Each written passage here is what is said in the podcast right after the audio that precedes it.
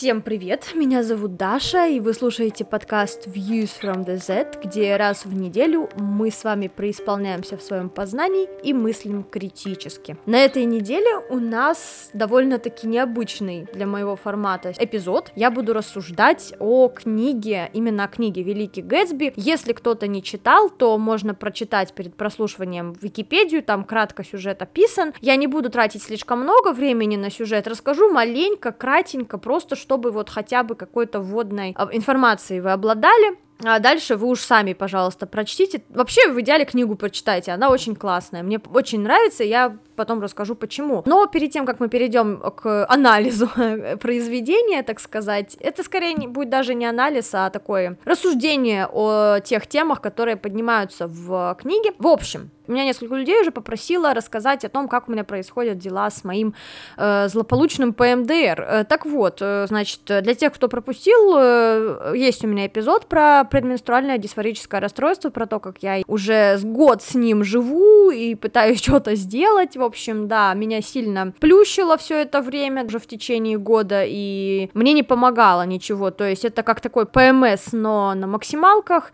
В общем, слушайте про этот эпизод, там все рассказываю подробно. Что с текущей ситуацией? Значит, уже два месяца, как я принимаю э, гормональный препарат, называется он Медиана. До этого я пробовала фоматидин, Фоматидин, честно говоря, вообще не, не алё, в моем случае он как-то мне не помог. Поэтому, не знаю, не могу сказать, что вот я его рекомендую. Может быть, я, конечно, неправильно или мало его попринимала, но его надо принимать в период до месячных. То есть в период, когда вот как раз этот ПМС вот этот вот наступает, вот тогда надо. Но мне не помог. Что касается эффекта э, медианы. Я пропила два курса, сейчас начинаю третий. Ну, то есть э, два раза по 21 дню. Сейчас у меня идет третья итерация. Что я могу сказать? Во-первых, после первой и второй таблетки примерно плюс-минус, как минимум после первой, меня тошнило. То есть не то, что рвало, но мутило страшно. И имейте это в виду. Я не говорю, что у всех так должно быть, но такое бывает. Имейте это в виду, пожалуйста. И берите это в расчет, когда начинаете принимать. Принимать нужно каждый день в одно и то же время желательно. Я принимаю вечером, поэтому на утро мне плоховато бывает. Но это после первых двух таблеток, после одной-двух, то есть не так, что меня плющит все время приема. Что касается эффекта, пока не наблюдаю. В первом цикле приема у меня, наоборот, усилилось кровотечение, что касается настроения, никаких изменений, все так же плохо, не хуже, не лучше, просто так же. А что касается второго цикла приема, там уже чуть-чуть поменьше было вот кровотечения, я заметила, и настроение все еще такое, не очень, но чуть-чуть может быть получше. То есть, возможно, это очень медленное, но улучшение. Пока я выводов делать не буду. Для того, чтобы понять, как препарат действительно повлиял, и сработал он, не сработал, должно пройти где-то полгода полугода приема. После полугода я пойду к врачу, сделаю анализы, посмотрю, как препарат повлиял на организм. Э, если он повлиял плохо, разумеется, я не буду продолжать его принимать. И, конечно же, я буду наблюдать за своим состоянием э, морально, помимо э, физического. Пока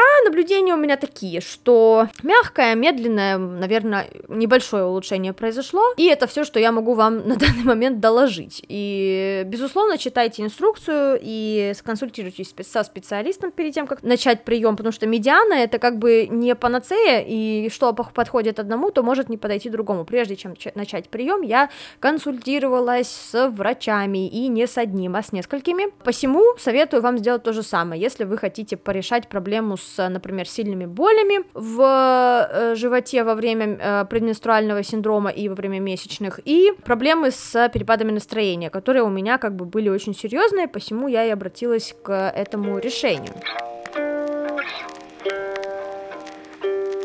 Переходим теперь к непосредственно Великому Гэтсби. Значит, история такая, если кратенько, очень кратенько, действие происходит в ретроспективе, сразу познакомлю вас с, с главными героями. Первый это Ник Карауэй, это главный герой, ведущий рассказ от первого лица. Он такой из зажиточного семейства со среднего запада США. А, во время описываемых событий ему 30 лет исполняется.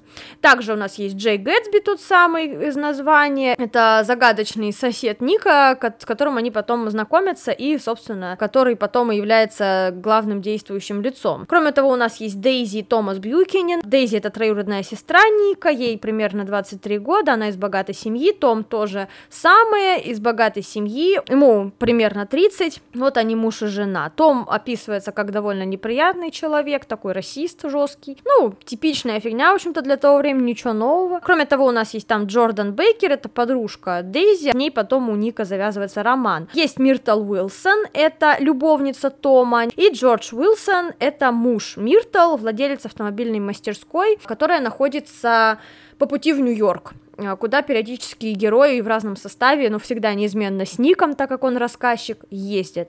Так вот, начинается все с того, что э, Ник приезжает в Нью-Йорк, а точнее поселяется на Лонг-Айленде, в таком райончике под названием Уэст-Эг. Э, через залив располагается такой полуостровок Ист-Эг. Ну, в общем-то, это оба довольно богатых таких зажиточных района. И Ник там умудряется снять какой-то небольшой какой-то домик, и, в общем-то, там и живет, учится себе, работает. Значит, история завязывается когда Ник э, как-то раз посещает вот эту самую Дейзи, он приезжает к ним как раз-таки в э, Истек, где они проводят время, общаются с Томом, выясняют, что они знакомы, после чего Том приглашает его как-то раз с собой в Нью-Йорк, они едут в Нью-Йорк, по пути Ник узнает, что у Тома есть вот эта любовница Миртл, они приезжают вместе с этой Миртл в Нью-Йорк, кутят там, веселятся, после чего Ник возвращается в смешанных чувствах к себе в Уэстек. И как раз тогда начинает подмечать вот этого странного соседа, который каждую неделю устраивает вечеринки. Так вот, как-то раз он решает заглянуть на эту вечеринку, и все говорят о каком-то Гэтсби, но никто никогда его не видел, никто не знает, кто он такой. Он, короче, такая загадочная фигура. Ник заговаривает с каким-то чуваком, и потом оказывается, что этот мужик и является Гэтсби. У них происходит такое милое общение, после чего Ника опять приглашают в Нью-Йорк, теперь теперь это уже Гэтсби. С Гэтсби они едут, что-то Гэтсби там начинает как-то мяться, что-то ему рассказывать о себе, вешать ему лапшу на уши о своем прошлом, никому не верит. Ну, такой кивает, типа, да-да, конечно, конечно. Гэтсби продолжает ему рассказывать, что у него действительно такое блестящее было восхождение, и он сам из хорошей семьи, и все у него было классно, и на войне-то он послужил, и в каком-то там университете учился, в общем говоря, неплохо так ему рассказывает, все очень гладко стелит. Потом они приезжают в какое-то подпольное заведение, там э, Гэтсби знакомит Ника со своим компаньоном по имени Мэйр Вулшем, которого он представляет как своего там напарника по бизнесу. В общем, со временем выясняется, что этот самый Мэйр, он занимается всяческими махинациями. Так Ник постепенно понимает, что Гэтсби тоже там, бизнес у него был какой-то нечестный. Если говорить просто, то Гэтсби поднялся на нелегальной торговле э, алкоголем, насколько мне э, помнится. В то время был уже сухой закон, и поэтому аптеки из-под полы, например, продавали алкоголь. Ну, заработок, все дела. Потом через э, Джордан, ту самую подружку Дейзи, Ник узнает, что, оказывается, Гэтсби устраивает эти все вечеринки просто для того, чтобы привлечь внимание Дейзи, чтобы хотя бы однажды она пришла к нему. А почему, спрашивается? А тогда оказывается, что когда-то Гэтсби и Дейзи, они были влюблены, и Гэтсби все это время не мог о ней забыть, поэтому приехал, поселился напротив нее, и теперь живет и ждет, пока она к нему придет. Но это знаете, как сейчас вот постят люди истории в надежде, что какой-то определенный человек откликнется. Вот это называется вести себя как Гэтсби в современном мире. Мне кажется, это хорошая аналогия. Знаете, когда вы постите кучу историй, там вечеринка у вас или какая-то веселуха, просто чтобы один человек вам на нее ответил, на эту историю. Вот типа того. Только в 20-е годы 20 века. Ну, как бы намек э, со стороны Джордан такой, что, слушай, Ник, не мог бы ты помочь э, Гэтсби и Дейзи встретиться? То есть Гэтсби, естественно, Джордан подбил на это, чтобы она попросила Ника. Ну, Ник такой, ну ладно, ок. Ему, конечно, стрёмно, с одной стороны, что, ну, Дейзи все-таки замужем и все дела. Ну, он такой, ладно, так и быть, я это сделаю. Потому что Гэтсби ему тоже уже все-таки по душе пришелся, и он такой, ладно, так и быть. И, в общем говоря, что он и делает. Он э, договаривается с Гэтсби, он договаривается с Дейзи, в одно время они приезжают к Нику в гости и встречаются, после чего осознают, что они до сих пор друг друга любят, по крайней мере, на тот момент, обоим им так кажется, после чего у них завязывается роман. Однажды Том начинает понимать, что у Дейзи кто-то там есть, да, ой, как это вообще? Нет, главное, у Тома там целая любовница, да, вот Дейзи что-то там начала мутить, так у него сразу подгорело, естественно, его мужское достоинство было ущемлено, и он, короче, понимает постепенно, что это Гэтсби, приглашает этого Гэтсби с собой вместе с Ником, Джордан и всей этой компанией в Нью-Йорк, в общем, э, Гэтсби, Ник, Джордан, Том и Дейзи вместе едут в Нью-Йорк и приезжают в отель Плаза, у них начинается там выясняться отношения, Гэтсби говорит Дейзи, признайся уже Тому, что ты меня любишь, и все, и мы уедем вместе. Но случается так, что Дейзи не не может признаться Тому, она не может сказать, что она его не любит и любит только Гэтсби, и непонятно, действительно ли она любит Тома или что, непонятно. Но Гэтсби находится в иллюзиях о том, что Дейзи, безусловно, любит исключительно его и не полюбила за это время Тома, хотя полюбить Тома я не знаю, как можно, но, может быть, это типа стокгольмского синдрома что-то, я не знаю. На самом деле описывается он как, наверное, один из самых худших людей, которых вообще можно было бы описать. В общем, я бы к такому человеку близко не подошла, но Дейзи почему-то вышла за него замуж. Не знаю, может быть, тогда нравы были другие, фиг его знает. В любом случае, а, обратно они возвращаются в таком составе. Дейзи и Гэтсби едут на машине Гэтсби сначала, а потом следом едут Том, Джордан и Ник на машине Тома. Едут они обратно через ту самую ремонтную вот эту вот мастерскую. Тем временем у Миртл и Джорджа, у этих вот ребят с автомобильной мастерской, происходит ссора. И Миртл выбегает на дорогу, когда видит э, машину Гэтсби. Почему она выбегает? Потому что, когда они ехали в Нью-Йорк, Том ехал на машине Гэтсби. И она думает, что это снова Том, поэтому выбегает, видимо, в попытке, ну, к нему обратиться, да. Однако, вместо того, чтобы как-то остановиться, получается так, что Дейзи, которая находится за рулем машины, как оказывается, сбивает эту Миртл, и Миртл погибает. После чего они оба, Дейзи и Гэтсби, скрываются с места преступления. Следом едет Том с компанией. Том видит, что Миртл убили, сожалеет об этом, хотя скорее сожалеет как о потере какой-то вещи, чем о реальной гибели живого человека. Ну и следом а, понимает, кто именно это сделал сделал, и думает, что это сделал Гэтсби. Он уже не знает, что за рулем была Дейзи. Гэтсби тоже не собирается выдавать Дейзи, поэтому, когда они возвращаются, и Ник узнает, в чем дело конкретно, и предлагает Гэтсби ненадолго как бы скрыться, смыться из города, чтобы не наводить шумиху. Но Гэтсби говорит, что пока Дейзи с ним не будет точно, он никуда не поедет. И это оказывается фатальной ошибкой. Почему? Потому что потом оказывается, что каким-то образом муж покойной Миртл, Джордж, узнал о том, кто является владельцем машины, сбившей его жену. Находит этот особняк Гэтсби и застреливает его в тот момент, когда Гэтсби собирается впервые за лето искупаться в собственном бассейне. После чего совершает самоубийство. Ник полном отчаянии, конечно, он потерял друга, и он собирается как-то с силами и начинает организовывать похороны. Но никто из тех многочисленных людей, посещавших вечеринки Гэтсби, в итоге на его похороны не приходит. Кроме отца Гэтсби, который э, внезапно рассказывает Нику всю настоящую историю. Оказывается, что Гэтсби был из бедной семьи, фамилия у него была вообще не Гэтсби, а Гетц, и Джей Гэтсби это не что иное, как такая выдумка большая. И на самом деле он был просто парень из бедной семьи, который очень хотел выбраться в люди и сделать это любыми способами, то есть посредством различных э, махинаций, да, в том числе с тем же алкоголем, и это была, я так понимаю, не единственная его афера с тем же Вулшемом, э, однако Ник уже как бы понимает, что несмотря на то, что Гэтсби был таким еще преступником, по большому счету, у него было большое сердце, и все это он делал, потому что он хотел, как бы, у него была мечта снова увидеть Дейзи, а Дейзи, она богачка, он понимал, что ему, чтобы завоевать ее, как бы взять ее в жены, потребуется, безусловно, богатство, поэтому он решил подняться любыми методами. То есть в итоге Гэтсби хоронят, через какое-то время Ник встречает э, Тома, и в ходе разговора выясняется, что именно Том навел Джорджа, мужа Миртл, на э, Гэтсби, то есть указал ему, кто является владельцем машины, сбившей его жену. Таким образом, Том является вторичным, можно сказать, убийцей Гэтсби. И, в общем-то, на этом история заканчивается.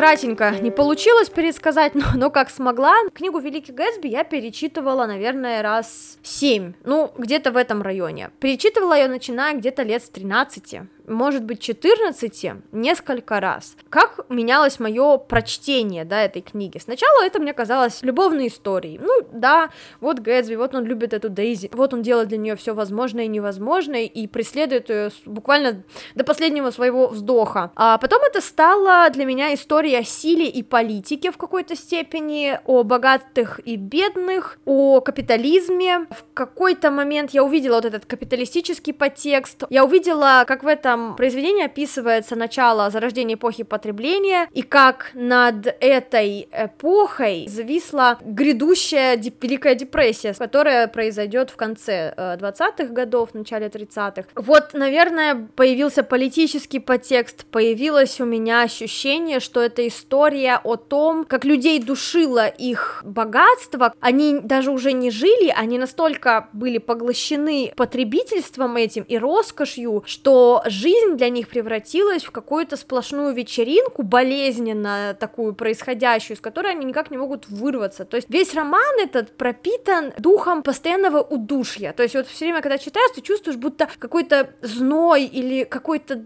духота какая-то, вот ощущение, ведь это происходит в течение лета и к осени как раз заканчивается, и вот как раз эта духота, это тяжкое чувство, оно нагнетается, и чем дальше, и вот в моменте, когда Миртл умирает, это как раз такая как бы гроза разразилась в рамках произведения, и это как раз для меня стало в какой-то момент главной темой, вот это вот удушливое ощущение неизбежности, и все это переплетается с мыслями, метафорами о, о Боге, о надежде, одежде, и потом уже, когда я подросла еще чуть-чуть и прочитала эту книгу, может быть, в возрасте 19 или 20 лет, я поняла, что это история о надежде, потому что там есть очень интересный момент, фонарь, э, зеленый э, огонек на пристани дома Дейзи, который каждый вечер Гэтсби наблюдает, и для него этот фонарик становится как бы символом надежды на то, что э, когда-нибудь он дотянется он протягивал руку, он стоял на пирсе возле своего дома и тянул руку к этому фонарю, и это не случайно, потому что он таким образом как бы воображал себе, что он почти дотягивается до Дейзи. В какой-то момент я поняла, что для него в голове Дейзи, его вот это вот представление этого человека и реальный человек, они больше не сходятся. То есть Гэтсби ушел когда-то от такой воздушной, прекрасной, более молодой э, Дейзи, которая действительно его любила, она действительно была наполнена надеждой на то, что они когда-нибудь еще увидятся. То есть он, он жил вот этой Дейзи. Но за это время реальная Дейзи уже поменялась и не раз, и даже не пришла в итоге как раз-таки к нему на похороны, потому что кто его знает? С одной стороны, может быть, она испортила изменилась за это время как-то, не знаю, зачерствела, я не знаю, то есть мне до сих пор не совсем понятно, что произошло с Дейзи за это время. И почему она так любит Тома. Том он очень такой, он, ну, абьюзер такой, знаете, типичный. Буквально хуже мужика не придумаешь, наверное, хуже для отношений человека не придумаешь. И Дейзи все равно с ним. Почему она с ним? Она вроде тоже богата, поэтому не, ну, вряд ли из-за денег. Видимо, это что-то наподобие стокгольмского синдрома. Ей хорошо так жить, ей удобно, она по-другому уже не хочет. И поэтому ее надежда, ее надежда на реально хорошую жизнь, на то, что ее будут любить искренне, она уже угасла она уже в таком состоянии автомата, типа, ну окей, ну так жизнь идет и ладно. Поэтому Гэтсби к тому моменту, как он снова появился в его жизни, уже был обречен на неизбежный провал. И его гибель, кстати, в рамках этого произведения тоже не просто так. Его не так просто автор убил, потому что ему захотелось, а потому что это было необходимо. Это был символизм, как мне кажется. И указывал он на смерть надежды этого героя, которая произошла задолго до того, как он сам понял, что надеяться, и он никогда так и не понял, что надеяться больше не стоит. Кроме того, Гэтсби, насколько мне это вот показалось реальным, э, Гэтсби символизирует собой американскую мечту, то есть э, надежду на лучшее будущее, надежду на то, что ты можешь стать, там, не знаю, богатым чуть ли не в одночасье, это вот вся эта суть, да, американской мечты, там, добейся всего сам, легально, нелегально, ну, там, пофиг, видимо, уже, ну, в общем говоря, вот так, да, то есть это быстрая роскошь, быстрая возможность прийти к своим мечтам.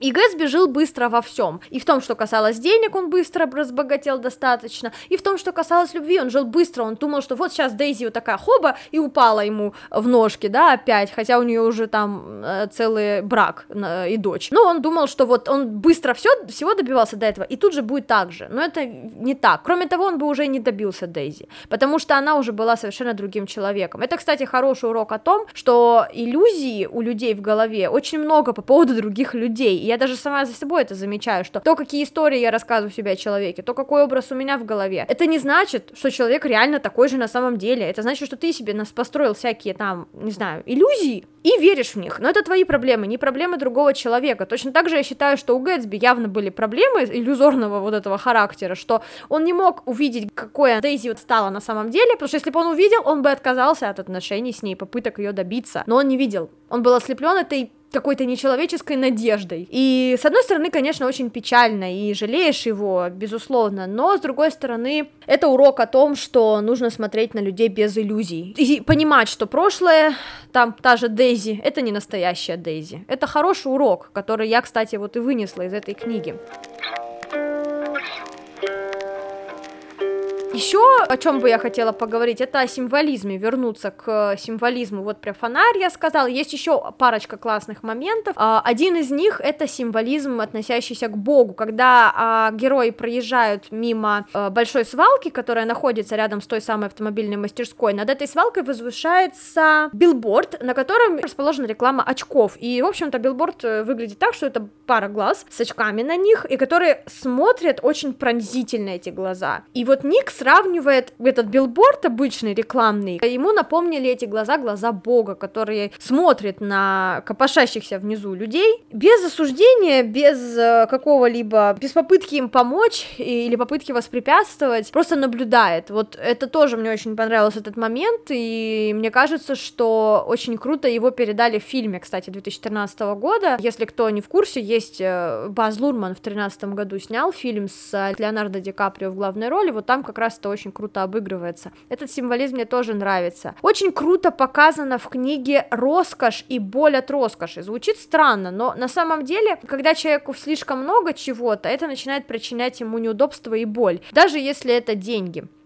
Я сейчас не говорю, что нужно пожалеть богатых людей, совершенно нет. Я абсолютно наоборот считаю. И, собственно, сам Фиджеральд очень скептически относится к богатству и к богатым людям. Гэтсби во многом он относится тоже очень иронично. Он его не холит или леет как персонажа своего, и мне это очень нравится. Он не дает ему поблажек, несмотря на то, что он очень харизматичный мужчина, безусловно. Но Фиджеральд не делает его каким-то героем таким безусловным, что он прямо прекрасен, даже несмотря на то, что его э, произведение в итоге названо «Великий Гэтсби». Почему оно, кстати, названо «Великий Гэтсби»? Этот вопрос я себе задавала тоже. Я думаю, ответ таков, что э, великость этого героя на самом деле просто в его надежде, в его силе вот этой, которую Ник отмечает как раз, что это был человек, который мощно надеялся, очень был такой вот верил в то, что он делает, да, чтобы это ни было тоже добиваться Дейзи, будь то или богатства, или чего угодно, он верил в то, что он делает.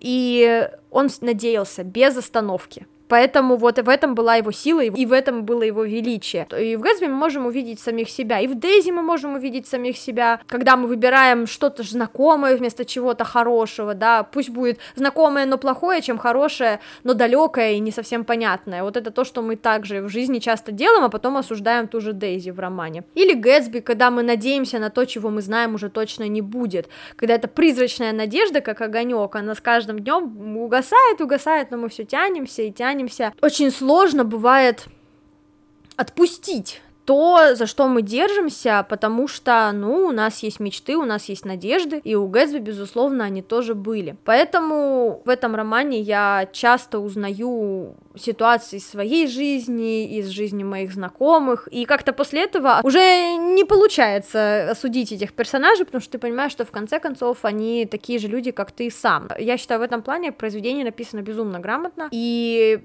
ты чувствуешь и это напряжение, которое нарастает, и которое тоже присутствует в нашей жизни, когда что-то вот-вот должно разразиться, вот очень-очень красиво, очень здорово, очень грамотно показано это напряжение в книге, как нарастает оно с каждым днем, и каждый раз, когда ты думаешь, вот сейчас еще чуть-чуть проходит времени. Вот сейчас точно все произойдет. Нет, еще чуть-чуть времени. И когда ты вот уже не ожидаешь, вроде как, с одной стороны, вот тогда происходит самая жесть. Еще, кстати, про Гэтсби. Я его воспринимаю достаточно неоднозначно. С одной стороны, я думаю, что ему не было места дальше в мире, и поэтому его смерть тоже кажется мне вполне логичной. Он э, был из эпохи надежды, какой-то вот этой растущей идеи американской мечты, Конец 20-х годов представляет собой некое падение этой э, тенденции, соответственно, и падение людей, которые э, к этой тенденции американской мечты и этой мысли имеют непосредственное отношение. Гэтсби был просто воплощением американской мечты, вследствие чего